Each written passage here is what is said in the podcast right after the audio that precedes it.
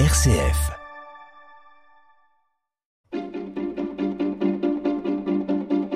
L'agenda des régions, les idées sorties des radios RCF.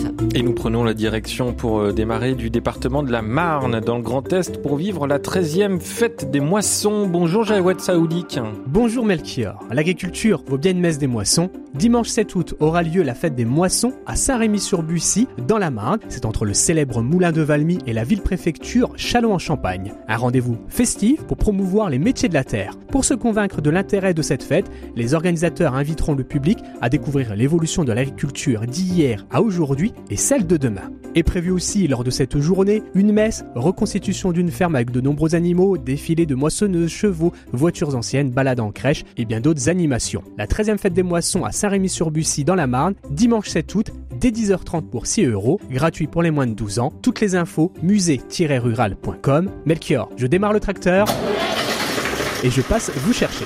Allez, en voiture, Simone. Merci beaucoup, Jawed Saoudik. Allez, on va à la plage en Bretagne, dans les Côtes d'Armor précisément, où se déroule en ce moment une manifestation sportive de renommée internationale. Bonjour Dominique Chaperon.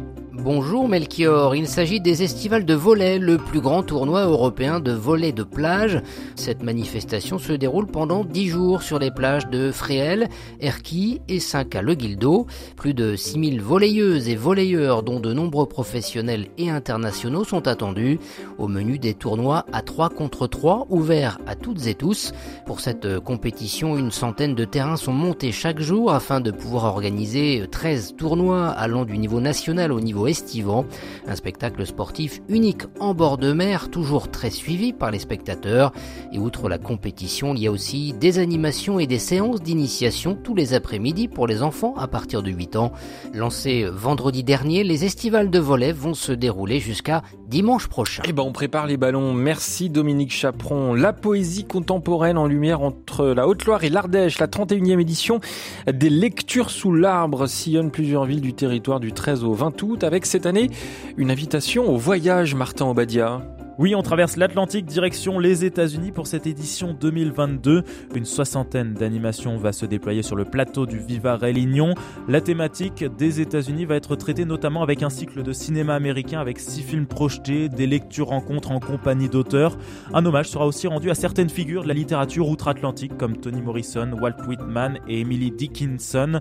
Le 17 août est quant à lui consacré à l'auteur John Steinbeck avec une lecture concert. C'est son ouvrage Des souris et des hommes qui sera mis en musique un atelier de traduction est aussi prévu et le jeune public ne sera pas en reste. Les 10-15 ans pourront participer à un atelier d'écriture et d'imprimerie. Une librairie éphémère sera aussi ouverte avec plus de 1200 titres à la vente. Les lectures sous l'arbre, c'est du 13 au 20 août. Merci Martin Obadia. C'était l'agenda des régions. Vous pouvez retrouver d'autres idées de sortie pour vos week-ends ou vos vacances directement en allant sur rcf.fr.